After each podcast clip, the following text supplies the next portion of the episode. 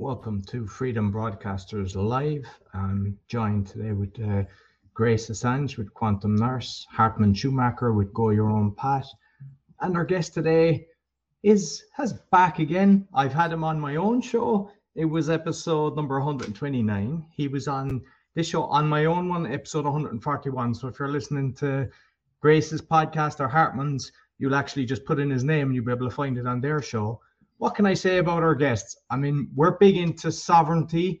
There's different things that people are saying, common law and it, but I'll go into his website because I like what he's actually done. He's known as Sovereign Pete. Together, we will create a future of peace and abundance for all, forever free from tyranny. Mission The Sovereign Project is an institution that protects and reclaims the rights and freedoms of each individual by providing powerful tools and education while uniting others who also choose to be free. And do you choose to be sovereign? There are two states a person can be in the world. You're either sovereign or a slave. The choice is yours to make. And I suppose, Pete, at the end of the day, I know that there's a lot of people out there doing this, and there's a lot of people trying to teach stuff, but they're not teaching the, the right thing. what you say from the start, and you said it previously, is you have to kind of do it yourself. Be sovereign yourself, not rely on you. You even say, don't, you know, what you say, do your own homework. And to yeah. be honest with you, I'm, I've read maybe I between 10 to 20 books, and I actually love your book. I, I've got your book there, so you're an author as well. Thank you. what I would say is I like what you've done and all the messages. There's been thousands that have actually listened to the episode. There's loads of people given beautiful comments to what you've actually done. So for those that are listening for the first time, I'd highly recommend going back because there's so much in this. You might think it's simple, but mm, I know that you've been doing this for years. So welcome to the show, and you might, if there's anything you'd like to say, just as as well of what you're at. Oh, thank you very much. Yeah, you're absolutely right. D- don't take my word for it. Do your own due diligence. Go and do your own research. So the Sovereign Project, when I set it up, uh, I suppose I'll go back a little bit before 2020 because I set the Sovereign Project up in 2021. That's when I put the website up. And what I noticed is a lot of people were waking up in 2020 and they realized that, oh, the government's law isn't law after all. There's something seriously wrong with it. And then they were going looking for this magical common law. And then they were getting into all sorts of problems. So what I'm trying to do is I'm trying to put people on the right track. Okay. I never make a claim that I know it all. No single person does. Okay. But I know enough to steer people on the right track. And I try and show people that it's you, it's your law. That's how it works. You don't go looking for someone else's law. So it's your own power, it's your own sovereignty. You govern yourself. Okay. So I tend to sort of I don't like to use the word teach. I talk. If people want to listen, that's fine. If they get something from it, that's great. I try and wake people up, put them on the right path so they've got the right tools so then they can spot the fakes. There's a lot of people out there. I'm not saying they're doing it on purpose. They might have good intentions, but they might lack the knowledge. And what they're doing is they're giving out bad information to people who don't know and they can't spot the bad information. So I try and put people on the right track so that you can go on your own journey. You've got the tools and you can spot the deception and hopefully not fall into the trap. And if we've got time, hopefully we can cover some of those traps today. Absolutely. Absolutely. Like I have made so much notes based on the different things. And I've even got one of our previous guests who's because of what's going on in in Singapore and everything, he he can't come on because he's afraid he'd be arrested. And he sent me a, a, list of stuff as well. So if we get time, we'll go through his stuff. Yeah, I'll try my best to answer them. No problem. What what based on my own knowledge, right? And I've done a course on Magna Carta because we've talked on a few of these things. My understanding now, compared to previously, it looks to me, and maybe I'm wrong, that the Magna Carta was done by the rich boys, the big boys, so to just take the power off the king, but it wasn't for the individuals. And a lot of people out there think that the Magna Carta is for us. And I think UCC is kind of similar, even though you can touch on bits to protect you. So I'd, I'd love to know your thoughts on that. Yes, you're absolutely right. I think we better talk about different jurisdictions and we better touch on corporations. This might make things a bit more simple. There's many things. Let's just talk about this country that we're on, or I'm in. I know you're not in England. Okay, let's let's go. The problem is, is when someone asks me a question like that, there's so many layers, and I have to go. Oh, let's go back. Let's go back. Let's go back. So anyway, a country people think is the land that people live on and a physical land, but it's not. A country is basically a jurisdiction, it's a corporation today. Okay. The word country comes from counties. What a county is, is a king would place a jurisdiction upon the land. He would count the number of people within that border, within that jurisdiction, and they would be the taxpayers. They were the county. If you've got a collection of counties, that would be a country. So it's a jurisdiction, it's a corporation. Now, talking about England, you've got many different titles. You've got England, uppercase and lowercase. You've got the Kingdom of England or uh, England, the Kingdom, um, depending on how it's written. You've got Great Britain, the Britons, and you've got uh, United Kingdom. So you go, hang on a minute, why we got all these names? Well, they are separate corporations with separate titles. So to give you an idea, um, Great Britain is a corporation. And before 1968, if you lived on this land, England, you were part of the, the British corporation and you were known as a British subject. Okay. They were in one jurisdiction. After 1968, the passports changed and it became British citizen. You switched jurisdictions. You're no longer in Great Britain you're now in the UK corporation. Okay. So as long as people understand these different jurisdictions, that's what's going on. If you've got, if you, if you're called a subject, then you are under the control of a monarch. You are subject to the king or the queen. If you're a citizen, you are a slave to the city. Okay. You're an employee of a corporation. That's what it means.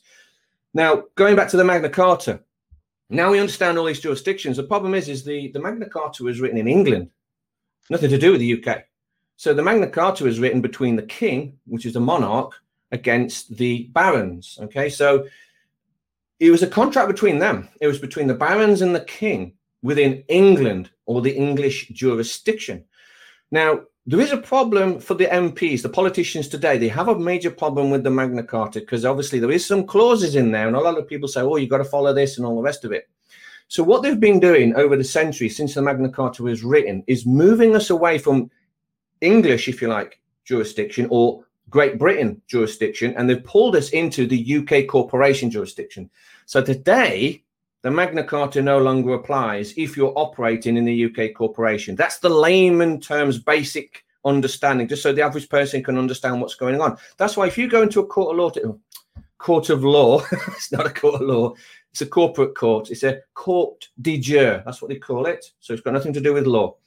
So it's a court de jure. So if you go into a court de jure today, that is operating in the UK corporation jurisdiction. That's why the Magna Carta doesn't apply. And it's the same for the courts in America. A lot of people are going into the courts in America and they're waiving, they're waiving the Constitution. Those courts are not operating in that jurisdiction. That's why these people are losing when they waive the, the Constitution. So you've got to understand these jurisdictions, and people don't. Uh, they don't even know what a country is they're, they're waving the Union Jack. I mean, you know, we just had the Queen's uh, funeral and everyone's waving the Union Jack. And I'm going, oh no, they don't know what they're doing. The Union Jack is a corporate logo, the UK corporate logo. So you're now a citizen of that corporation. But yeah, the Magna Carta is a contract, a contract between the barons and the king. My signature's not on it. So why would I even use it? And this is, I think, a lot of people are going down the wrong path because they see what's going on today with legislation, it's not law, it's legislation, because people are seeing that, they think they've got to go and find some other magical form of legislation, law, to counteract the laws we have today. And people are jumping on the bandwagon with the Magna Carta and all this sort of stuff. And I go, your signature's not on it. And you are still a slave to the Baron. And I know there's some people, they do the uh, Magna Carta, the, uh, I can't remember what it is, 61ers, the, um, uh, oh, it escapes me, but there's a clause within the Magna Carta, and they refer to it all, all, all, the time. But the problem is, is for the Magna Carta to, to apply to you, you have to swear an oath to the barons. Well, if you're swearing an oath to a baron, which is a title, you've lost your sovereign status. So it's, it is a complicated system um, of law and legislation, and the average person can't generate the concepts, if you like. They can't see the, the differences, the nuances. If you talk to the average person today and you say, Can you tell me what law is? They haven't got no they've got no understanding. They just think it's just one thing, it's the law, that's it. They don't have, they have no concept of jurisdictions. So they don't know about equity law, ecclesiastical law, trust law, all these different forms of law that you have to enter into for it to apply to you. And when we use the word law, it's contract law. Uh, I mentioned before, I said um, court de jure. This is what the courts are in this country, in this corporation, the courts de jure. So what they've done, what they've done is they've, they've using language, they're using deception. So if you're in a court de jure, they talk about rights and law. However, the rights in a court de jure are privileges, and the law within a court de jure are actually policies within a contract. So you're now talking about contract law. You see, they've made the switch. So it's no longer a court of law, it's a court of contracts. It's a corporate court and it's dealing in commerce. But um, yeah, the average person doesn't know this. So th- th- th- I try and teach people this so they don't go down the wrong path. It's complicated. But... Same with, uh, say, having a solicitor because you're basically giving up your rights then by having them because they, they're kind of acting on your behalf. But you've, and I've heard that even when there's kind of money involved, that they're getting a kickback as well. They are. They are. I mean, the if you hire a solicitor or a barrister or a lawyer, an attorney, especially the ones high up, the ones lower down, they probably don't know. If they're just a junior employee of a you know a law firm, they probably don't know. It's only if you're a partner of that law firm that you'll you'll know the truth. But your solicitor, lawyer, attorney, barrister, whatever, they don't want you to win. Because if you go into these court de jures, which is actually operating as a trust, by the way, and they flip it. They make you the trustee when in fact you're the beneficiary. So you go in there, they trick you into being the trustee. They want you to lose because if you lose, then that court can enter your trust fund. So if you get a speeding ticket and you get pulled into there, your lawyer, your solicitor wants you to lose because then he gets a piece of the pie. So you've got a speeding ticket, you go in, you get found guilty. They're probably dipping into your trust funds for about hundred thousand, something on that region, about hundred thousand dollars, something like that. And they're all taking a slice. The court gets some, the prosecutor gets some, the lawyer, your lawyer that you hired, he gets a slice of that. So that's how that's how it works. Um, people have got to wake up to that. It's a complete fraud. Oh, by the way, he's not representing you. He represents your legal fiction. it's not you. It's your birth certificate he's representing, the all caps name, not you, the living, breathing. he's representing a corporation and because I know there's so many angles we can go down with this, but you mentioned the trusts, and that's something because I know somebody uh, was talking about trusts uh, recently, and it turned out that they weren't working out as they expected. And I've had somebody on my show, but it was uh, to stop kind of paying capital gains. They're they're legally able to do it, but it's not working in you know the rest of Europe. It's just currently working, but it ain't mm-hmm. cheap either. Like you know, it's like 18 and a half grand, and I'm able to download different trusts from the thing. And I'm wondering, can you just create your own trust and get an affidavit, or what's the, the way around it? Yes. Now there are at least a hundred different styles of trusts. It's very, very complicated. Um, I do not claim to be an expert on trusts, okay, because that takes years of research, and you've got to just be focused on trust to understand this topic fully. Um, but you have trusts, you have foundations. You've heard of the, you know, Bill and Melinda Gates Foundation. That's operating as a trust. Some PMAs, private member associations, they're also operating as trusts. Now you've got some relatively. I'll, I'll just tell you, just uh, focus on a few types of trust. One is a statutory trust. Now, if you have one of those, you're being pulled into the statutory legislation jurisdiction, and you really don't want to be in that camp because if you're in that one, then you have to pay tax and all the rest of it, and you have to open up the um, the details of the trust. It's also like having a public trust. If you have a public trust, um, now you're entering into the state private jurisdiction because remember the word public actually means private okay? When you're referring to the government and the state if they say public that's private and you're entering into a separate private jurisdiction. So if you uh, if you're operating in a public trust you're operating in someone else's private jurisdiction and then they can gain access to your trust. Um, you've got a registered trust okay? So this is where you would register trust but it is still a registered private family trust that's probably the one that most people use. So it is registered, but I don't like the idea of registering anything Because if you register anything, especially if you're dealing with the, the government, you're handing over ownership. This is how they've got our cars and businesses and houses and everything else today because we were tricked into registering. Okay. Because if registering comes from Regis, you're handing over ownership to the king, simply put. So I don't like that. Now, another one is to have an express trust where you express your trust. So you do it yourself. It's not easy. You've got to get it correct. But there's a certain process. You can use an affidavit. There's some ways that you will use the uh, mail service where you'll create the trust. You mail it to yourself. Uh, and then it's actually stamped in an envelope. So you've got that. It's gone through because um, Royal Mail, all mail is a court. It's the highest court within the legal system. Okay, it's the highest court there is. It's higher than the Supreme Court. So if you use their court and it's stamped, then that's proof that you actually created the trust. And then what you'd also do, you would, would use advertising in newspapers, that sort of thing. So you would uh, put an advert into a in one of these financial newspapers saying that you've created the trust on this date, blah blah blah, and then you'd keep a copy of the newspaper as proof. What I would suggest is, unless you've already spoken to him, is talk to Peter Wilson, and he has an excellent channel. Um, I think it's um, 2021 Return to to Democracy. That's his YouTube channel, and he has a website. And he's put together a an, an, an express trust which looks very good. So if you want to know more on that i'd say get him on and he'll probably tell you all about that. Yeah he, he's actually been on before and we're, oh, yeah, we're, we're, yeah we're looking to get him back on again. Get him back on. Yeah you can spend a whole one and a half hours just on that but he's your man. I tip my hat off to him when it comes to trusts. So like we we talked about like say the, the passport because now i'm conscious of everything that we're using our driving license the passport and it's all the capital letters.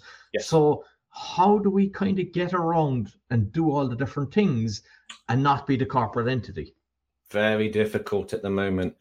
The thing with a passport is again it begins with a mindset people have got to realize that you do not need a passport okay so i will tell people you don't need a passport and they'll go, oh, well, how do I go on holiday? And I go, no, your mindset's all wrong.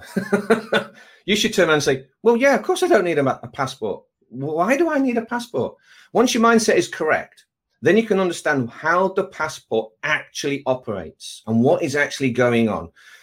What you're doing is you've become, I'm going to do layman terms again. What you've done is you've become a postman okay and you're operating in that jurisdiction. You're operating as well i believe under ucc corporate codes uh, commercial codes.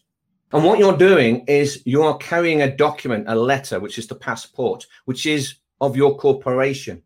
It's the passport that stops you from traveling. You the living breathing can travel anywhere you want. No one has the right to stop you ever okay from traveling but the passport stops you from traveling because you've got to go to the border and you've got to submit the passport and you've got to submit your papers. And then it's stamped. Okay. So all of these countries, you go into the country and it's a stamp. This is part of the postal service. Okay. You're now put the stamp on, and now your document, your passport is now operating in that jurisdiction. You've switched jurisdiction. So you've stepped out of the UK corporation one and you've gone into Mexico or whatever, and you've now got the Mexican stamp. So it's all part of postal mechanics. Now, there are ways you can do it without, you can travel without a passport. It's not easy. There's people looking for very simple solutions. There are no simple solutions at the minute, okay? The idea of sovereignty is very new. This is embryotic, okay? People are just beginning to wake up to this. We're just beginning to develop the remedies. So there's no simple solutions. But one of them is you could try serving notice on the people who own the airports and say, I will be traveling, not using a passport. If you stop me from traveling, then I will sue you for violating my rights to travel. That's one way you could do it. You can't sue the airport itself. That's a corporation, remember? You've got to remember the jurisdictions of what's going on. Only a corporation can do commerce with another corporation. So it's two bits of paper, two different contracts, two corporations. All right, let me just do that. Two different paper corporations. All right, they can do trade. It's called commerce. Behind each corporation is the living, breathing man or woman.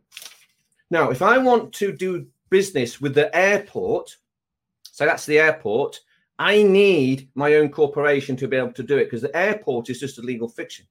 Okay, so you can't be the living, breathing and then sue the airport. They're two separate jurisdictions. You're going to lose that game. but you can serve notice on the person who owns that airport and say, I'll be traveling. So you've bypassed the commerce part. That's not easy, by the way. There's another And one you can. just on that because there's Yeah. there's a, a friend of mine who's Yeah. you know more advanced than me in in this journey, and he's created something. I'm not sure was it like diplomatic kind of thing or something, but it was basically like what you're saying. But he had his passport, but he didn't show him, and he was going to the border control saying, "Hey, this is this is actually more important than a passport." Eventually, they were like, "Oh, we need to talk to somebody, whatever," and in the end, they were like, we need to talk to Ryanair to see will they allow you to travel. So they were accepting it, which was strange. But he would have missed his flight unless he so he just gave his passport. Yeah. "All right, I have to go." But it just like 'cause a lot of people would say no way. But Mhm. after hearing that, I'm going, that is strange that they basically just want to clarify with because Ryanair don't even look at your passport. So what's that about? Like there's something trickery going on there. Yeah, yeah, I'd love to see what he did. I'd love to see what his remedy is. Um, he could be using some form of affidavit or something, maybe, you know, and then people don't want to touch that because, you, you know, an affidavit is the highest form of documentation there is. There's no higher document than an affidavit, and that would be your affidavit. Um, so I'd love to see what he did. There's another one using postal mechanics. You can become your own postman. So you can actually control your own documents and you can bec become your own postmaster. I'm sort of researching how that's done. It's very Just- just on that because I I Oh, yeah. remember going into that, and there's a stamp with the fox on it that's gone back for years. Is that something that you've come across? The Fox I've not heard of, but what you would do is you get the stamp about a pound. It's going to be a denomination in 10. It's going to be like a, a 10, 20, 30 p stamp or something like that. You put it on an envelope, but you sign across it and you take control of the document. And if the address is in France, you say, right, I've got to deliver this envelope, uh, this letter in France. You can't stop me because I'm the postman. so you can travel like that. I'm again simplifying people. Everyone watching this, I'm just paraphrasing and simplifying. So it's a bit more complicated than that. But um, But I think you're right because uh, like I'm I read a lot of books and I was reading one of Benjamin Franklin recently, and a lot of people say no, he's great, but he was kind of killing Indians and everything. But he was the postmaster general, and he's kind of Yes. talking about. And I was thinking, mm, there's something definitely to this. So I think by becoming your own postmaster, it's not a case of I need my passport. Hey, I'm delivering this. So yes, that's right. I am delivering this to France or I'm deli- delivering this to Mexico, and you can't stop me. Otherwise, you're going to have the postal service on your back. And like I said before, the postal service it is operating as a court, and it is the highest court within the legal system. Okay, and that is in all countries. It is, uh, in fact, the postal service is above war because all wars are corporate. By the way, most people don't know that. But um, this is why, if the postal service, you should never touch a postman in the war or a post ship. You can't touch that in war. That's a war crime. Um, but yeah, that's one way of doing it. This other one is diplomatic immunity. But the thing with diplomatic immunity is that you have to operate in a separate jurisdiction. And I am I'm working on something that might help. So to have di- diplomatic immunity, you have to not operate in the UK corporation, but operate in a separate state. And you could then get diplomatic immunity. But what you're doing, if you if you do that, get diplomatic immunity, you're accepting that that state exists. You're accepting that the corporation does exist, and then you're playing their games. Exactly. know, and just on that, because I've seen, because I was looking at that when the craziness, I don't want to touch on the subject because I want this to go on my YouTube channel. But Yeah. basically, the testing that they were doing, you still had to do it when you had the diplomatic passport, which basically meant they have full control over you. Yeah. So what you've just said kind of makes, yeah, yeah, it, it seems better, but it's not really. Not really, exactly. That's that's the problem. You're still playing the game, so um, it's a difficult one. That one, but yeah, there's there are different ways of traveling. Oh, another one is to actually change your passport itself because um, y- I'm going to use the UK passport here, but we have uh, it will be marked as a Type P. So the average person in this uh, in the UK corporation has a Type P passport, which basically means pleb, plebeian. That's the lowest of the low. And then you've got D for diplomat and A for aristocrat. So if you've got a type A or a type D, you have higher privileges. So when you actually you can cut corners and all the rest of it and go, hang on, I've got a type D, I'm a diplomat, and then you can bypass the queues and all the rest of it, and you can get through a lot more. The way you do that, again, not easy. You have to take control of your birth certificate. Okay, that's the corporate one. Very, very long process to do. I don't claim to know it fully myself, but I know bits of it. Um, and that's what you would do is you try and get your name, your living name, placed onto a box within that birth certificate. So if you were born after, I think, 1968, the birth certificate in this country has 17 boxes. There's a blank box. You've got to get your name on that. Once you've got your name on it, your living name, you've now become the director of that corporation. You've taken control of that corporation. Okay. And then you can use it. You then you become a secured party creditor. Okay, because at the moment, your birth certificate, if you haven't taken control of it, it's owned by the Crown, Crown Corporation, and you are you are a ghost director. All right. So that's what's going on. Right. I just looked at it there because I have oh, my oh, one there because I've been and there is a box that you're you're dead right. There's a and but one of the things that I was looking at, it was like the signature from say the doctor or whatever, yeah, is like qualifications and residence of informant. And yes. they actually sign it as occupier. Yes. You know? so the more the more you down this route, the more you kind of claim your sovereignty, the more you go, ooh, because a lot of people think, no way, this can't be happening. But the more that you check it, and I, like everything yeah. is an act as well, because I'm looking yeah. at checking the Irish thing, and it's all according to acts. This sure acts has nothing to do with either. No. no. That's right. This is the, this is why I say um, the average person is illiterate. Okay, they well, oh, I can read. No, you can't read the words. You don't understand the words. But this is why people need to read and say, well, hang on a minute. How can they be an informant on my birth certificate? What's going on? And of course, what it is, it's your parents. Your parents or your mother was tricked into being the informant and gave you away. You were basically um, abandoned. I go, what's going on? If you look at the birth certificate, um, again, it depends on what country you are, but it'll probably say this is not proof of identification.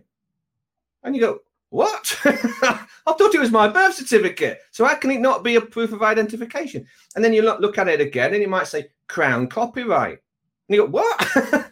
how can some corporation have copyright on my birth certificate? What's going on? So yeah, people have got to learn to read and spot these words. They don't understand. It's like license. The word license means asking permission.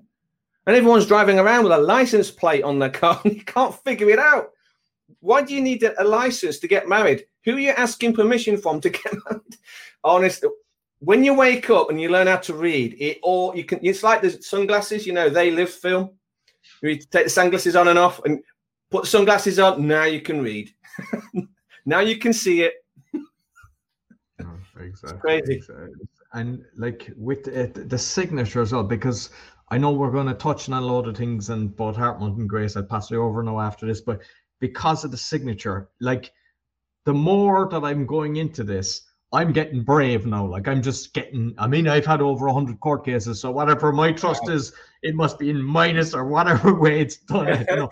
but I'm even responding to police. I'm even responding to courts saying this isn't signed, and I'm yeah. expecting to be attacked immediately, and there's nothing.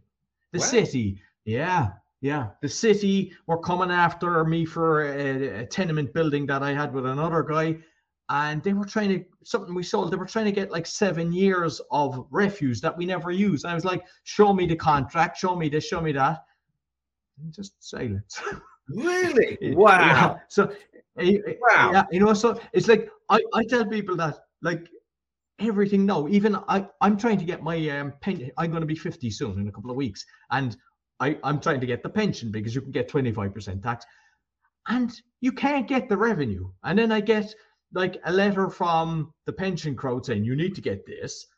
The the company that I worked for years ago say, oh, we only keep it for seven years. The revenue, when you ring, they don't actually answer. They're saying, "Oh, we've too many calls," and it's just, and like that's gone on for loads of people. So when I phoned them today, the girl, I was like, "This is, I'm not accepting this." Like, and I said, "You also signed it." I said there wasn't a signature. That was a, that's a scribble, and it's actually. That's illegal, and you just hear her. Oh, oh we got you sorted.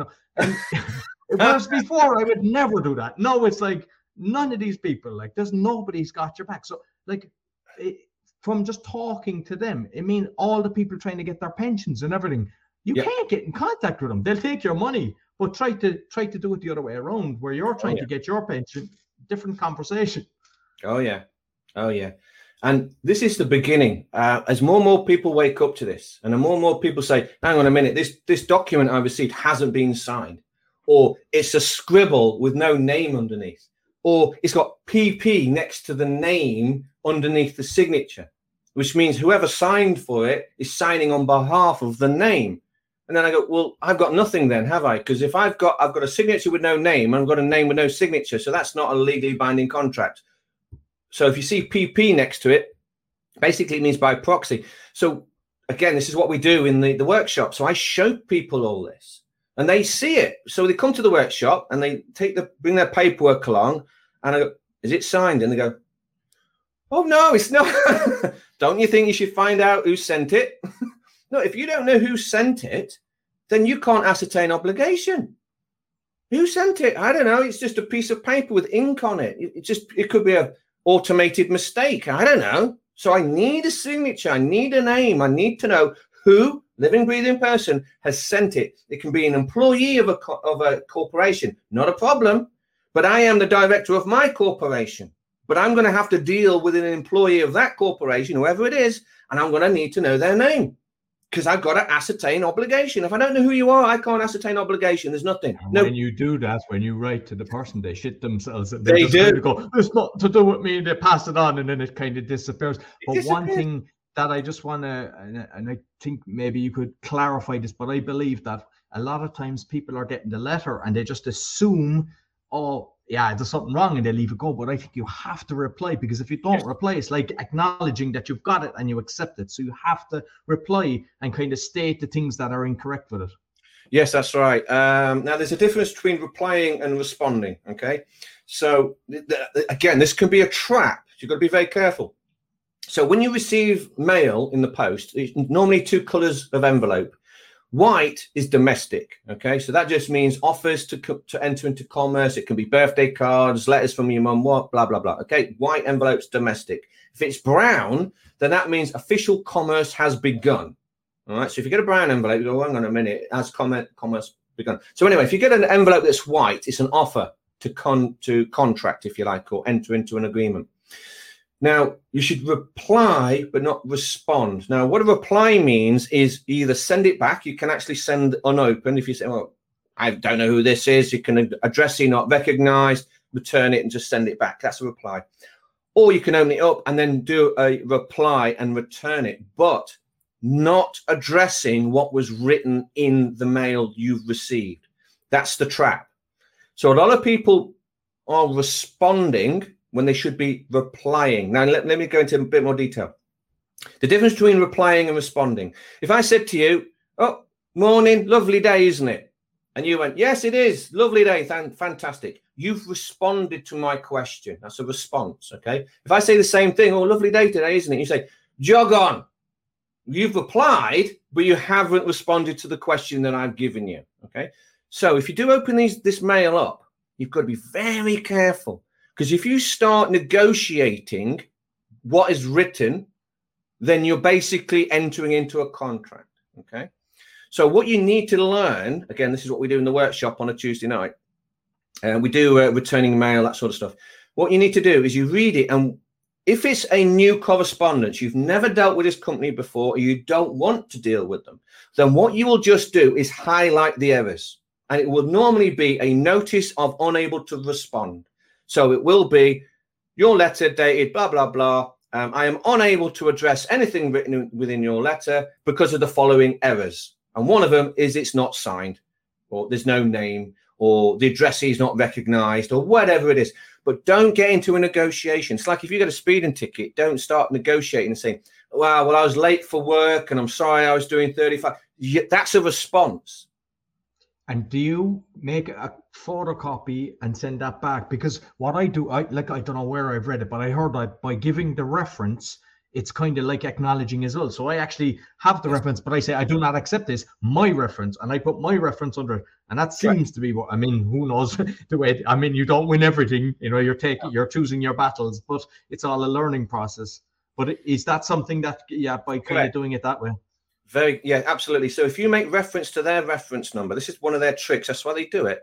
If you make reference to it, they will take that as you've accepted the contract because you're now referencing their reference number unless you put a clause in your notice stating making reference to your reference number is not acceptance of contract. Doing so will uh, result in £5,000 in damages. They can't. Same with a postcode. You've got to be careful of using postcodes because you're getting pulled in maritime law if you use a postcode. It's not your postcode. So if you want to use a postcode, put it in square brackets. If you put anything in square brackets, it's off the paper. It's not part of the legal document. So you can make reference to a postcode. And it even goes a bit deeper than that because if you reference the date, this, this is when they get into their religious sort of side of things, but it's not your date, it's not your calendar. It's unlikely that the average corporation is going to use dates against you, but just be aware that if you're saying this is September the 22nd, 2022, that's not your calendar. it's someone else's calendar, but that gets deep. But yeah, on a general level, in doing commerce, um, don't don't get into uh, negotiations. Don't start addressing stuff written in that document. Just highlight the problems and say, I can't even address this because it's not signed or whatever it is. As soon as you start negotiating, you've accepted the contract and now you're going to get pulled in. But yeah, and also use your own reference number. That's a good that's a good tip. Use your own reference number, put it in there there's documentation on my website anyway, and it shows you how to reply and respond to mail and what to look out for. So there's a how-to guide. So anyone watching, jump on my oh, uh, website. Fantastic resources on your yeah. yeah. I, you know, I commend you on that. And not, Thank listen, you, Peter. Thanks a million. I don't want to hog the stage. I'll pass you on to Hartmut. Pete, pleasure to have you again here on the show. Brilliant. Yeah. I want to uh, I want to ask you another strategy Okay. One is, for example, if you get this kind of documents and then you respond to them and say, I would like to work with you. Okay. please prove me your legal certainty. Oh, yes. Oh, yes. That's a notice of conditional acceptance. So, yes, you can use that tactic as well. You can go back and say, oh, yeah, not a problem. You know, I'll pay that speeding ticket, but can you pl- please prove the uh, the obligation. Do, give me the contract. Why am I obligated to pay it, or whatever the situation is? But yeah, absolutely, you can use that as well. That's another remedy. And then I want to touch on that as well. This is the this is a position that people need to be in. Challenge the obligation. Too many people are skipping past that part. Okay, and this is why the don't pay movement is a bit of a trap right? Because everyone's skipping past the obligation. So people have got to get into this habit. You challenge two things basically obligation and authority. That's what you challenge. So if someone is contacting you and they're saying you have to do something or you have to pay something, then you say, well, if I've got to pay something, you're going to have to provide the obligation. Where is it? Where is it provable that I am obligated to pay the thing? Am I obligated to pay council tax? Am I obligated to pay income tax? Am I obligated to have a driver's license? All this sort of stuff. That's the position you need to be in. And also challenge the authority. If people are saying you've got to do this, you go, where are you getting the authority from? Challenge the authority. And they've got to prove it. The burden of proof is on them. Um, so if we've got time, we'll just touch on the don't pay movement, if that's okay. Because I'm a bit worried about this don't pay movement that seems to be going all over the uh, the internet at the moment. I understand the sentiment. I get it. And see that again the trap is if you say i'm not going to pay then what you've just done is you've accepted the obligation you see the trap if you refuse you say i'm refusing to pay you've accepted the obligation right if you use an excuse if you say i can't afford to pay you've accepted the obligation that's the trap and then as soon as you've done that as soon as you've officially sent a letter or a phone call or you've said i can't pay or i'm not paying they will come after you because you've accepted the obligation. So in instead of the don't pay movement, it should be, am I obligated to pay? That's the change we need to get out there. And here's the thing: I'm going to I'm going to tell you, you're not. You're not obligated to pay your gas, electricity, or utility bills because it's already been paid.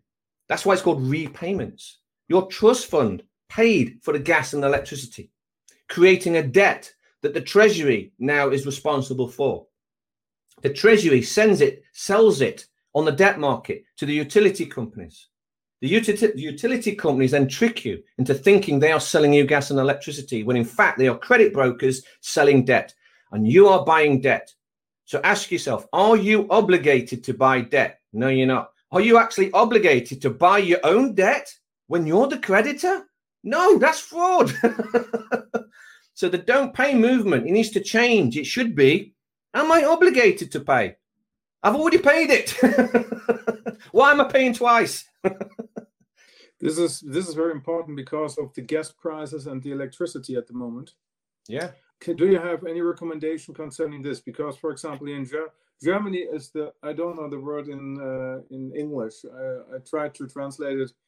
Uh, it's Gasumlagegesetz, which is um, gas, let's say, exchange law. It's not very very good translation, but we have uh, we have a law where the suppliers have the ability to give the price to the end buyers. So at the moment, for example, a bakery which had costs of 100,000 uh, a year mm-hmm. has now to pay 1.1 million. Mm-hmm. Or um, pensionists who had three, who had 300 euros per month have now 2,800. And in two months here in Germany, the game is over. Yes. Because no one can pay the gas and electricity anymore. They can't. Yeah. Same here. It's gone up, not quite as much as Germany, but it's doubled, easily over doubled, almost tripled here. And there's people can't afford it at all. Even if they wanted to, they can't afford it, and they're going to go cold and they're going to go hungry. So, also, what we're going to start is when they say they, no such thing as they, government is just a corporation. Okay. So people, living people, have passed legislation. It's not a law, not a law in any way, shape, or form. All right. Remember, Germany is a corporation just like the UK. It's a corporate policy. That's all it is. Okay. That's why you challenge the obligation and say, actually, am I obligated to follow this corporate policy? And you're not. Because there is no contract. You never signed anything a lot of people are dealing with dealing with uh, corporations and they're dealing with service agreements. Service agreements not a contract. Also, contracts and service agreements, you must still be given uh, informed consent. So you must be notified of what you are actually buying. What does the contract actually involve? Go and research your own utility companies. You will find with a bit of digging, they are credit brokers. They go, I wasn't told this. I wasn't told I was dealing with a credit broker. They don't sell gas and electricity. So all you got to do is if we get enough people into this, if they know about the Cestui Que Vie Trust, it's game over. So there's millions of people in Europe and in England and UK struggling. We've got to get this message out to these millions of people and say, no, your gas and electricity has already been paid for. And when enough people know, that's it. This scam is over. You don't even have to fight it anymore. Everyone in the whole street will know what they're going to do. the game's up. but I mean, there is there is sort of ways around it. It's not easy. Not easy. One way is to fit your own meters.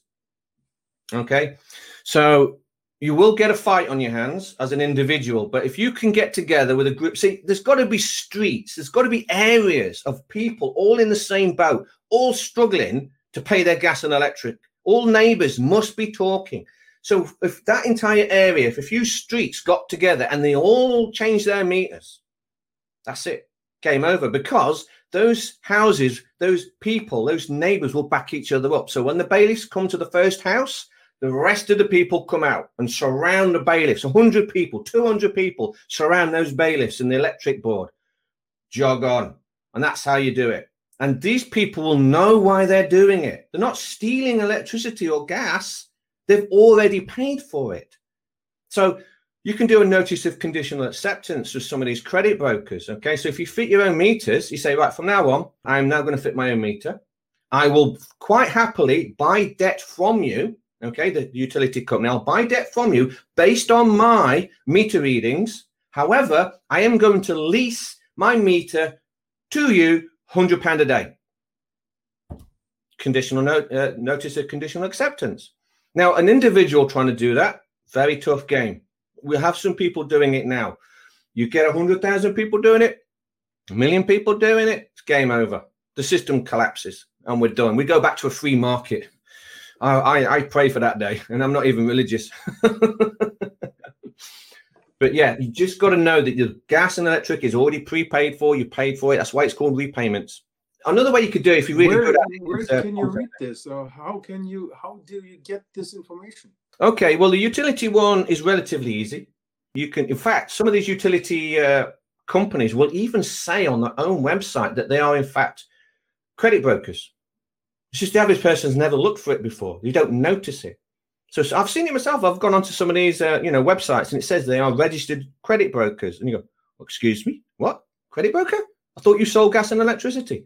Now, the Que Vie Trust Act can be found on the government's website, UK government's website. That's the easy place to find it. The Que Vie Act 1666.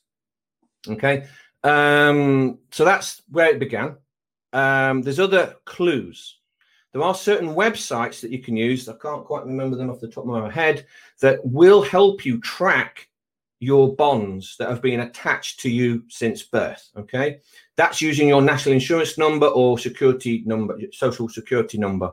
Um, and then you, it's a bit of a detective work, but if you've got your national insurance number, you'll get some other numbers, a uh, CUSIP number, that sort of stuff. And they will be able to track the bonds that have been placed upon you, your birth certificate. And you'll find that you've been traded 100,000, a million times on the stock market, being sold, bought and sold, bought and sold all the time. So that can be found relatively easy. The other thing is the notes themselves. There's a note. Says, I promise to pay. All right, it's, it's little tiny writing. They make it so small that you can hardly hardly read it now because they want to hide the truth, but they can't. They've got to put it on there. This is a promissory note. This is a promise to pay. Now, if you understand what a promissory note, you go, okay, this is a note of debt. This is issued by the Bank of England. Okay, fair enough, not a problem. Who's the creditor? That's the question you should be asking. Who is the creditor behind this note of debt? It's us, based on our national insurance number. This is why you pay tax, because you're paying the interest on this debt. It's a detective thing. There's not a one place shop. I wish there was. I wish I could say to people, just go to this website and it will just give you the answer. no, these people have created this system they've been on it for centuries and they've buried it under layers of bureaucracy and legalese, you know, uh, language and words that mean different things. So it's a detective work. Okay. It's like, again, your, your birth certificate. Why does it say not proof of identification?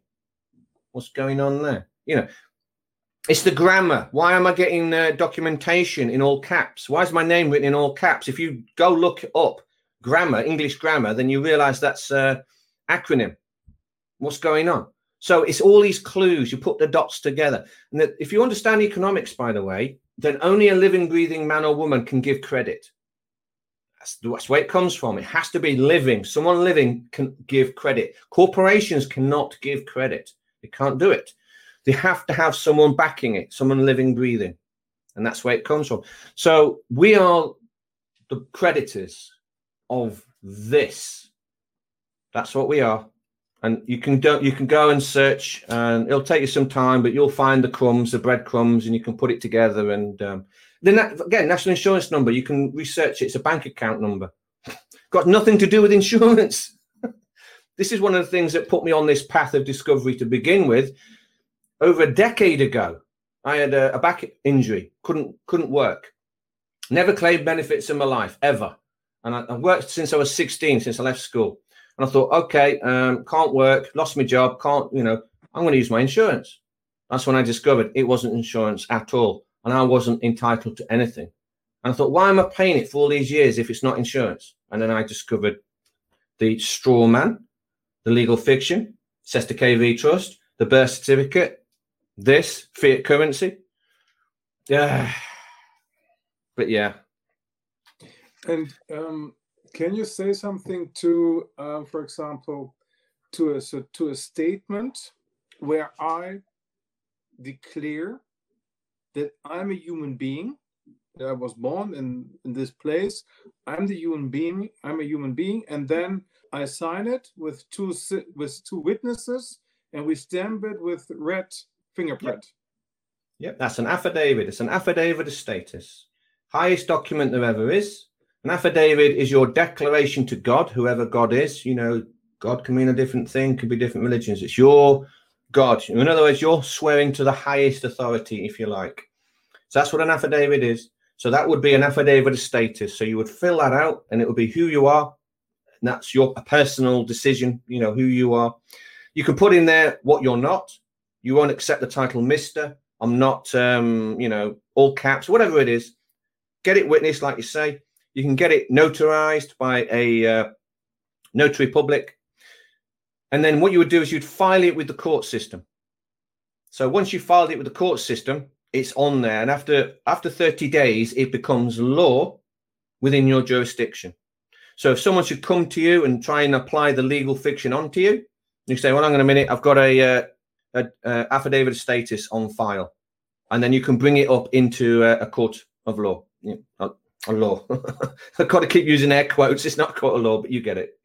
But yeah, the affidavit of status you can do that. Okay, that's that's that's important because um, we here in Germany we can we we learn this how to do this. Then we also we work a lot of with the legal certainty. And uh, can you tell also something about the true bill because um, oh. Roy asked concerning the true the, the, the true bill again. And can you tell us something about this as well? Yeah, can you give me a little bit more context? Because there's a lot. You of... something? Uh, yeah, what I've heard is when you get your your gas bill that you ask them for a true bill, which they can't provide right. because, as you mentioned, they've already been paid. And when you ask for that, they can't provide it. But it's not you saying, "Hey, I'm not doing it." I, yeah, if you can give me a true bill, it'll be paid.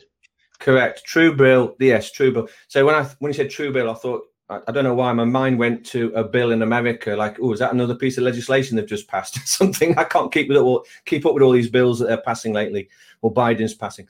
But yeah, true bill. That's based on a contract. Absolutely, there's got to be a true bill. The true bill is based on a contract that was agreed agreed to prior to the bill. So you've got to say, can you please show me where that exists? And of course, it doesn't exist. There is no original contract. Without an original contract, how can there be a bill? For me, for, for me to receive uh, receive a bill, I must have put an order in. So can you give me proof that I put the order in? That's how it works. Orders and bills go in hand in hand. It's like credit and debt. To go hand yeah, in hand. I have one question. Um, because when, for example, when you move to another flat or another house, then you have to sign a contract with the electricity company, for example. And if mm-hmm. we have, if you have signed the contract with the electricity company, what you what you can do in this case? Well, you don't have to sign it. You can just move. Okay, so when you, I mean, people are normally tricked. So I've moved quite a few times. So and I fell into the trap myself because I didn't know. Um, so when you move, you normally get an, a letter through, and it's normally in the old person's name. So you just send it back, keep sending it back. You say, well, I don't know who that is, until you get one, and it says to the occupier. And that's the trap. So, of course, you think, oh, I'm the occupier, and you open it up, and then that's when there's an offer to start paying gas and electric. And that's when you enter into a service agreement. Most people just do it automatically, they don't stop and think. So, you don't have to sign up to gas and electricity. In fact, it's a lot easier that if you've moved and you've moved into a new house, especially if you own it, that's the time to swap your meters because you're not in contract with any you're not in you're not part of a service agreement with any other corporation any other utility company. So you can actually swap your meters at that time. And then if you wish contract in quotes with a utilities company and say look i'm using my own meters. We have private meters here. Now they do some dirty things. They will do what they call is a deemed contract. Okay? That's illegal I don't care who says they can do it. No, they can't. Okay. No one can deem me into a contract. That's not how contracts work. Again, this is part of the mindset that I try and help people with. Okay. But in this country, the utility companies will deem you to be in contract with them and then submit a bill to you. You, can't do that. So if if for example if the people are already in the trap and they have already signed the contract with the mm-hmm. with a company. So, for example, the street can come together. Yeah, they can change. They can exchange the, the the devices, right? Yep. Uh, do not no determination. Don't just do it. Okay, there's a sort. You've got to treat it as commerce. All right. You've got to understand what's going on. So it's you controlling a corporation, and there's another corporation called the utilities company. Okay, utilities company. So that's what's going on. So treat it as a business. So you have to notify the utility company of what you're doing. So if you are with a utility company, you can serve notice to them and say, I no, I no longer wish to uh, enter into commerce with you. 30 days notice, and I will clear my account. Okay. This is how it's supposed to be done. Now, what's actually going on is we are noticing that these corporations are ignoring due process. They're ignoring equity law and they're just steamrolling over people. That's what they're doing. Okay. This is criminal. This is fraudulent. This, you can't do this. this but they're doing it. The reason why they're doing it is because the people who are doing it, they're hiding behind the legal fiction of a utility company. That's how they're doing it. Okay. They think they're protected. But when there's enough of us, and we say, you can't hide behind the legal fiction anymore. I want to know who you are. I want to know the director. I want to know the CEO. I want to know everybody's name, all the employees that work for that legal fiction. And I will be coming after you. I will be serving notice on you for harassment and forcing me to be in a contract when one does not exist. When there's hundreds of thousands of us doing this, it's game over. Again, I always say this every time it is a numbers game. Okay. Trying to do this on your own it's going to be difficult. Not saying it's impossible. Some people have won. Trying to do it on your own, very, very difficult. The Sovereign Project yeah. yeah. It, For example, I, I know I know of uh, uh, someone who tried it several years ago, many years ago, already in 2000, uh, I think 2007, 2008, mm-hmm. and uh, 2009. And the problem was with him that uh, he traveled to court. He was fighting and said, "I'm not this." Yeah, and showing the passport. But then one day he was in a traffic jam. Yeah. And he came too late. And that moment he was they said he's guilty because he wasn't uh, he wasn't he wasn't present. Yeah. So it's uh, this is the way you have to be very careful with these things. The system is corrupt, completely corrupt. Okay, uh, all of it, all of it. It's not like one little piece is good. None of it is good. It's all corrupt. Okay, you're not dealing with court of law anymore. You're not dealing with constables of the law anymore. Okay, so an individual trying to fight a system, and they might be honourable, they might be doing everything correct, but because the system's so corrupt, it won't even matter. That's why it's a numbers game. Because when there's hundreds of thousands, when there's millions of us doing this, no, the system fails.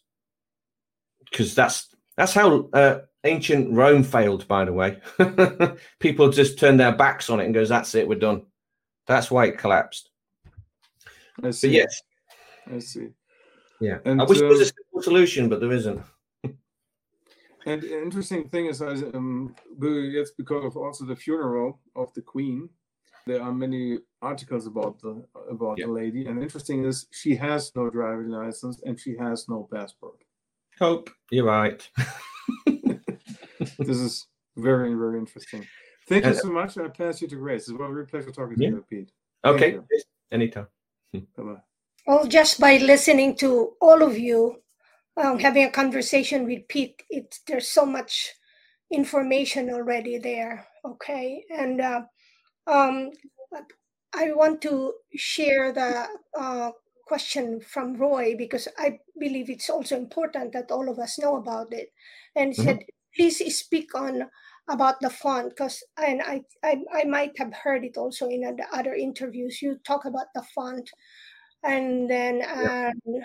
You know what what would that mean and in fact if you want to just continue and talk about just really learning what the words mean because most people like seniors who maybe may may have owned property and now they're retiring and then you know the taxes but yeah. you mention about the word lot you know so oh, yeah. okay and then we, and also the font that Roy said yes there's a lot going on there yeah i mean this is how they uh, defraud you the people behind government and government agencies and corporations um, including the police um, they defraud you because um, they are not writing to you in English. This is how they get away with it. If they actually did write to you in English using the same size font or within the same four corners of the document, then they would be committing fraud. Also, they use windowed envelopes for the same reason. So it's just dirty tricks. But if they actually wrote your name on the envelope and it went through Royal Mail, then they would be committing fraud. So instead of doing that, they'll write your name, normally the all caps name, on the document itself, put the document itself inside the envelope with a window so you can see into the envelope. In their eyes, they're not committing fraud because only the envelope has gone through the legal system, if you like, the, the uh, postal service court. The contents has got nothing to do with Royal Mail. That's how they get away with it. So when you receive these documents from all these corporations, you'll find multiple different size fonts. Some uh, fonts will be bold, some will be italic, um, some will be all caps. Some of it will be in boxes. So this is how they do it. Now, within contract law, this goes back centuries. We have what is called the four corners rule. Now, back in the olden days, they used to use scrolls. Okay. A scroll is where a scribe would roll up a document, a scroll. So a scroll would be like a giant long piece of A4. So it's just one document with four corners on it. Okay. And the entire contract would be written in one language and it would be written in one text and then it would be signed on the bottom and then it would be scrolled up and that would be the four corners rule. That would be a contract. By the way, another thing in uh, contracts is the signee should sign at the very last part of the document, not at the top. so you might notice some of the Queen's contracts she signed, she signed at the top. That means everything that's followed the signature is not part of the original contract. So the way it's supposed to work is when you write a contract out, the entire contract is written out in one language using one font, and then the person signs at the very bottom. They sign at the last part. So this is called the four corners rule. So the four corners rule means that's the extent of the contract. Okay, nothing can be added and nothing can be taken away. Everything within that four corners is the contract. Now, the people within these corporations they take that another stage further. Anything in a border now is a separate contract because it has four corners. So what what they'll do is I don't know. Let's say uh, give you a little demonstration here they'll, they'll, they'll, they'll write out a contract, right? Write it out here, and that's the four corners of the contract. But then they will put boxes in there, and then there'll be another little mini contract within that, and there'll be a border on it. You see? Now, the average person will read that and think it's all one document, and you go, no, no, no, it's not. That's not part of that.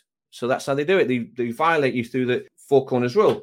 And then, of course, they'll use italics. Now, if you see italics, which is where the writing is slanted, um, this comes from when judges would write on uh, official documents. So if he was in court and he was reading a contract and he wanted to make a note onto the contract, and the judge would write slanted italics. And that was to show that it was not part of the original contract. So anyone reading it goes, oh, that's a note by the judge, not the original.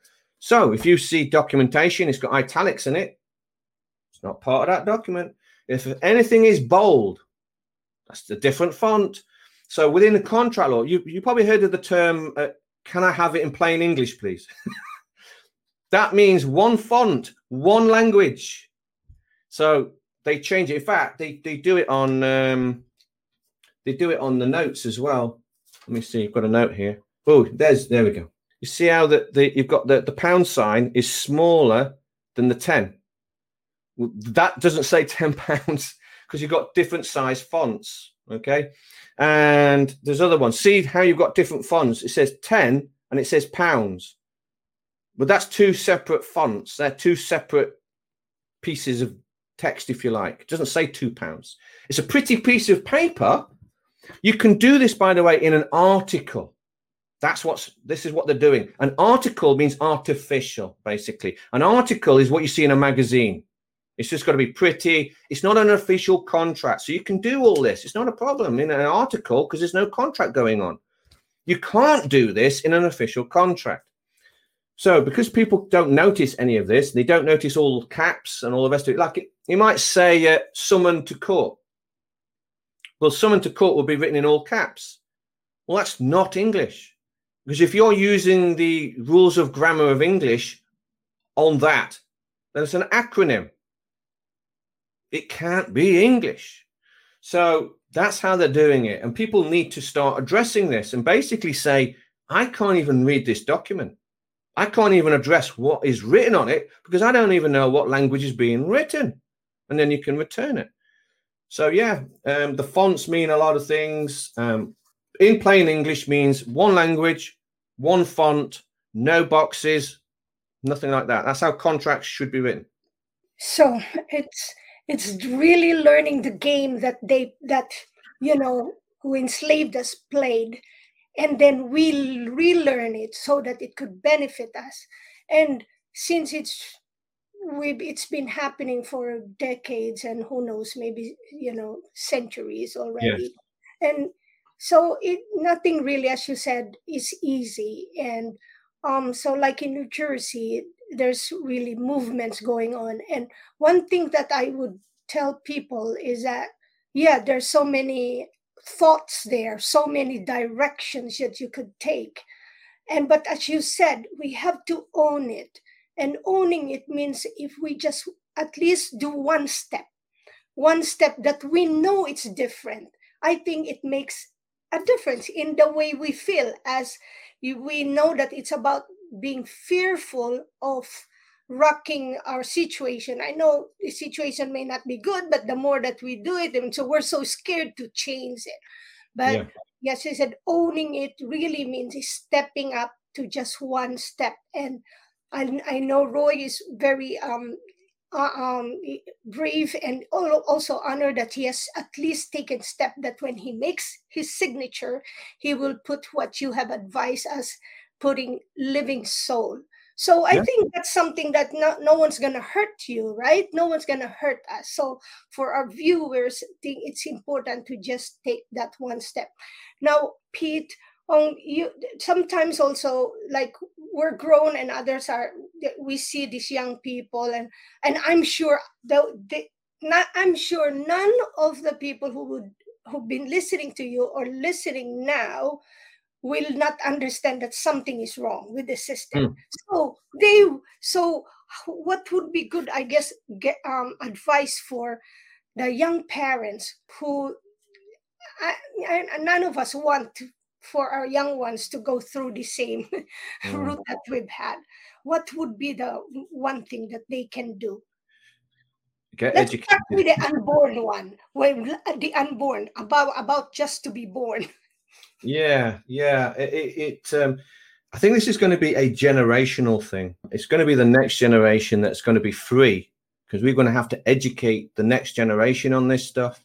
But yeah, it's a difficult one. I wish there was a simple answer. I think the only people who are going to survive this great reset are the ones who put the work in now and learn how this works and breaks their brainwashing. Okay. So if they can do that, if they can get the right mindset, then you're on the right path But once you get into the right mindset, then you can you will be able to answer a lot of the questions yourself. But just learn this. Put some everyone's got some spare time. I hear a lot of people go, I ain't got time for this. You got time to watch TV. Well, if you've got time to watch TV, you've got time to study some of this. Spend a, three or four hours a week on it. Download the documents on my website, read it. Get into a group in your local area, share, you know, that sort of stuff. That's what I want people to do. Yeah, you also mentioned uh, lot. You want me to cover the lot? Yes, I remember now. Yeah, um, let's go back to Klaus Schwab when he says you'll own nothing and you'll be happy. The reason why you don't own anything now is because, again, like I said, most people are illiterate. They don't understand the wording they are using. So they think they've got a deed to their house. No, you don't. You don't have a deed to the land and you don't have a deed to the house, the property Depending on what country you live in, the wording might be slightly different, but it will probably say statutory resident. It might actually call you a tenant, and it also refer to it can refer to a lot. Now, the problem with a lot, a lot is a jurisdiction within a contract. That's all you've got. You don't own the physical land. You've bought a piece of a jurisdiction, not the land itself. So this is when you go back to allodial title. Ooh, about 100 so years ago, people used to buy the land itself. Um, and then the uh, bureaucrats, if you like, thought they would be a bit deceptive. And then they changed the wording and they changed it to lots. And no one saw the switch. And of course, a lot is just something on a piece of paper. It's not the land itself. So you don't own the land itself.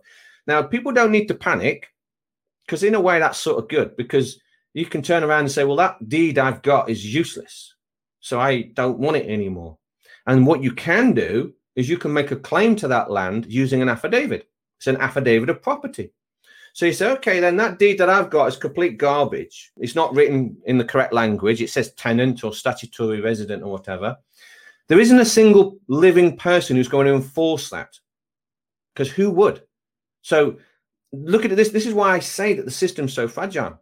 A corporation might try and force that onto you. A person would not. So, say for example, the inland revenue uh, land registry. Say the land registries try to enforce that deed onto you.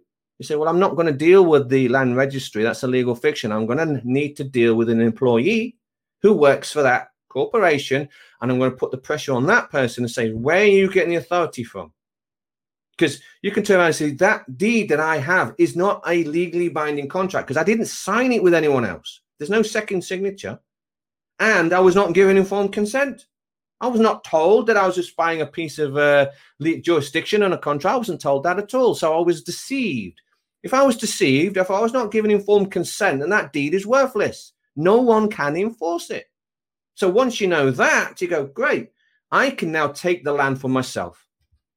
Well, the, the house and the land that I'm living on, I can create my own deed using an affidavit. Affidavit of property, and then I will make a declaration that I have absolute allodial title of that land and property.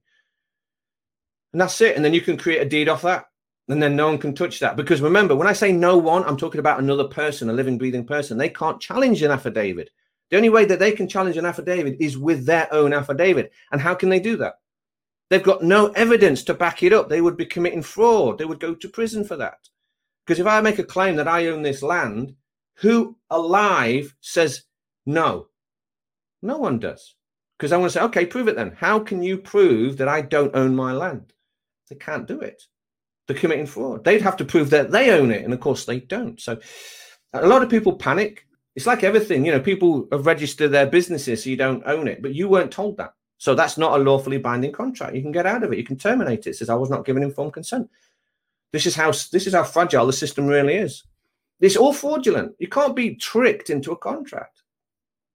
So yeah, it, and again, it's mindset. If you get the right mindset, this becomes a lot easier. And it is a numbers game. An individual trying to do this is going to find a, you know, it's going to, going to find it difficult. But if a lot of us do it, game over. Yeah, and it seems like there's always a loophole to everything that we think it's unsolvable or just you know just there's always something there oh. if we start learning about it yes well, there's also a question like if the birth certificate is from 1948 and earlier and they're not in caps does it change anything not really. I've heard this. Some of the birth certificates, by the way, are actually written in cursive script. So the doctor or whatever has probably written it in joined up writing. That's what cursive script is. so it's, it's worthless. so um, Uh, the, the thing is, a lot of people think the system itself is legitimate. It's not. It's in one in complete bluff. Every time you dig, you will never get to the absolute truth because it never existed to begin with. It you'll get to this fuzzy grey area where the lies just keep coming. so I know a lot of people get caught up on the birth certificate and all the rest of it. It doesn't really apply to you because you were never informed. So you can throw that in the bin if you wish and say, "Look, that's not me. It's a corporation. I don't even want to control it." But yeah, it's a you're never going to know the truth. I don't think the truth uh, was ever even known. It was it, the entire system was, was never founded on truth, so you're never going to find it. Every time you research this stuff, you just find another lie, another lie, another lie, and you go, oh, "I give up. There's too many lies." the only truth I believe is the truth that we were created in the you know in the image of a great God and a great source that you know we have those inalienable rights that no one should be stepping and not we shouldn't allow anyone to be taking over those rights from us. Um, i agree with that. Pete, pete and there's also a question on um, if because uh, like in united states they they're also quick to turn the if you don't pay your utility and then they of course cut the source. So that question i guess would be what can we do about that? Well it, it's just know that that would be unlawful. So because you've paid for it okay? So again these people behind corporations they're basically doing whatever they want at this point you can get all your paperwork correct and you could still lose. This is the problem. You can be you can be perfect in court and they'll still say you've lost. And you go what? I did everything correct. And no. So they are making the rules up as they go along. I mean, this could be the end of the system because this is when you see it unraveling. Because when you start seeing that these government officials, the police, and all the rest of it, when you see that they're not even following their own laws anymore, their own legislation, for example, they're not, they're not even following it, then the rest of the people go, "Why are we? Why, why are we messing with it?" And then the, the system collapses. So just yeah, interject there with because uh, based on what Grace said, can you have a documentation on the gate? Because normally their services are inside and they think they can just yeah. trot in. If you have a, a notice saying you are not allowed to enter this premises, then they can come in and disconnect it because they don't connect it from the road. It's normally inside the, your boxes in the on the side of the house. They do. Uh, we've had um, here in this country, they've actually dug the road up, cut cut them off at the street. Believe it or not, they've actually gone that far. Um, I think it's only happened once, but um, yeah, normally they cut you off at the box. But again, this is how they get away with it because if you've got a meter on the outside of your house in one of those fiberglass white doors with a the lock on that box is not yours. It's owned by the national grid. That gives them the right to enter your premises because the the lock. It's a little bit like the postman because you've put a letterbox on your front door, that gives permission for the postman to now enter. That's where his jurisdiction ends, by the way, is that letterbox. You can't go any further than that. But he can go all, it doesn't matter. You can put a sign up saying, Postman, you can't come on my driveway. No, you've got a letterbox there. I, I can walk on. So if you're going to do that, remove the padlock, the, the, the barrel lock. I think there's about four or five different types. Normally a triangular lock, but there's different styles. Got to get rid of that. And just on the actual unit as well, because you've got the electricity meter and you've got the gas meter. What I've heard, but I don't know, is it true? Is that just make sure that it's a registered gas installer, that they're certified, because that can come back to bite you. They'll use the safety kind of. Oh. Is that kind of is that kind of the best way to do it? That when you buy your own meter, just make sure that they're certified, but then you have your own little box. They can't come near you. Correct. That's right. Cover yourself with your own paperwork. Um, they will try using that. Oh, we've got to check it because of safety. And you can turn around and say, okay, what I'll do, this is a notice of conditional acceptance. I'll accept the fact that you want to check this for safety. However, I've already had it checked and I've got my professional documentation that I will let you have a copy of for 1500 quid. but have your paperwork ready to go. So you can do that. But yes, you could put signs on your the door and say this is private property. Uh, put a padlock on there, put your own barrel lock on it, say that these locks are private. You can put a sign on there saying um, if you break into this, you will be charged with criminal offences, that sort of stuff. You can put this is under CCTV. You know, doesn't have to be physical, but they'll start looking. Oh, is it? Is it under? I don't know. I don't know. Could be. Make cameras small now. so you could put all that on your door. Um, but th- if you put these notices on there, they are official notices. So if they actually do break in, well, you're given notice. So whoever breaks in, well, it says private property. You did break in. It was told what would happen to you. You would be charged for criminal damage and theft. So, yes, put the notices on there. Put your own locks on there, and yeah, you should be good to go. sort of. Still doesn't stop them sometimes, but at least you've got grounds to sue. So what, what I'm imagining is that whatever is being done to us, kind of like reply, but in a different way. Don't copy. Yeah. I know that you use the word affidavit. I from Christopher James, he wouldn't even use that because he mm-hmm. said he would use the living testimony anyway. So yes, you can. So, but it's it's in a way it's good, yeah, because you know how sometimes we go to the internet and find a form that we might use. Now we have to be careful with that because that the same form might put us in trouble. Yes now i am i'm getting it more. Yes. that's why it's important to keep listening to sovereign pete. You and, only use your own paperwork. Don't use someone else's. There you go. Yes make your own. It's like sovereign sovereign sovereign. Yes. own everything from its yes. word its it's a font its size whatever you want yes. as long as it's all yours. That's so, right.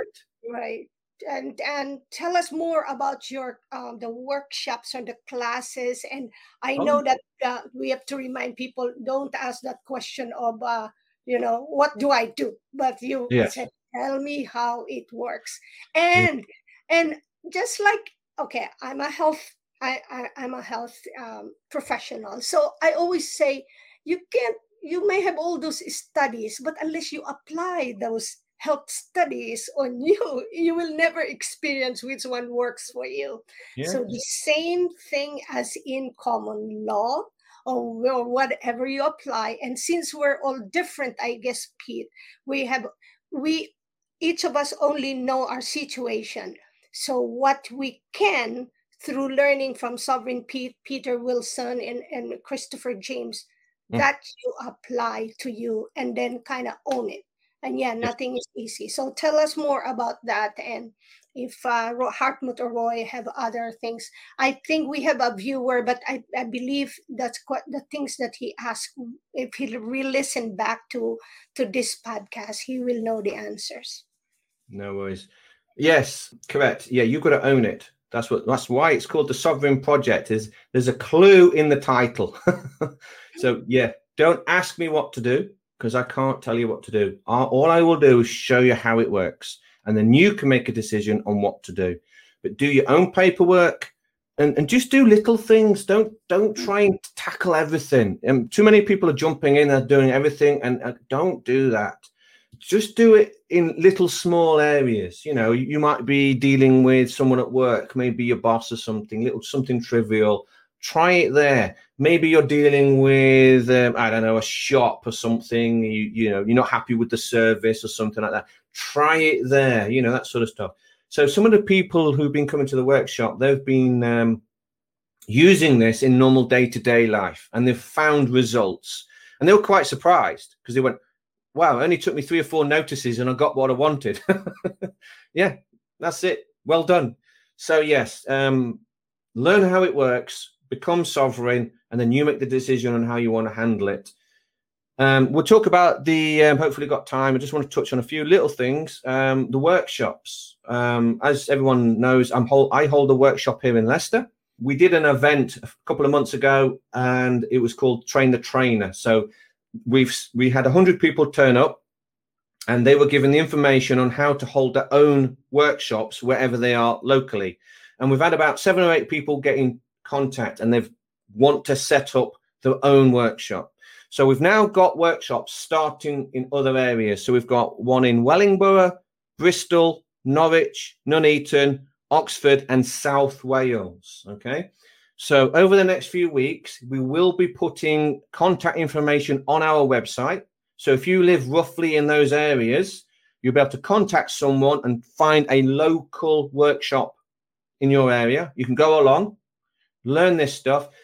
And what I'm asking people to do is if you if there is a workshop local to you, support that workshop. Turn up every Tuesday or Thursday or whenever evening it is. Turn up. Get other people to turn up, okay? Because you'll find that you will be meeting others that think the same as you, and you're not alone. And we're learning, we're creating this network, you see. So support these workshops. These people have really gone out of their way. They've done the training, they're learning it, they've found a venue, they're putting all the effort in, they want to help you.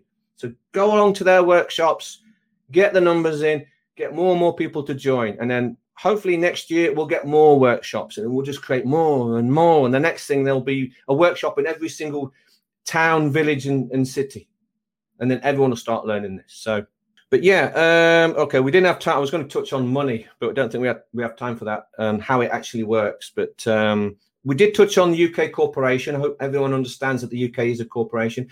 If you understand it's a corporation, then you'll understand that you can get out of that jurisdiction and enter into a separate one. I am working with somebody and we're trying to put something together. So we might create a new jurisdiction that you can jump into and then you can get out of your country jurisdiction. So you it's almost like emigrating from your country without leaving the land or without even leaving the your home.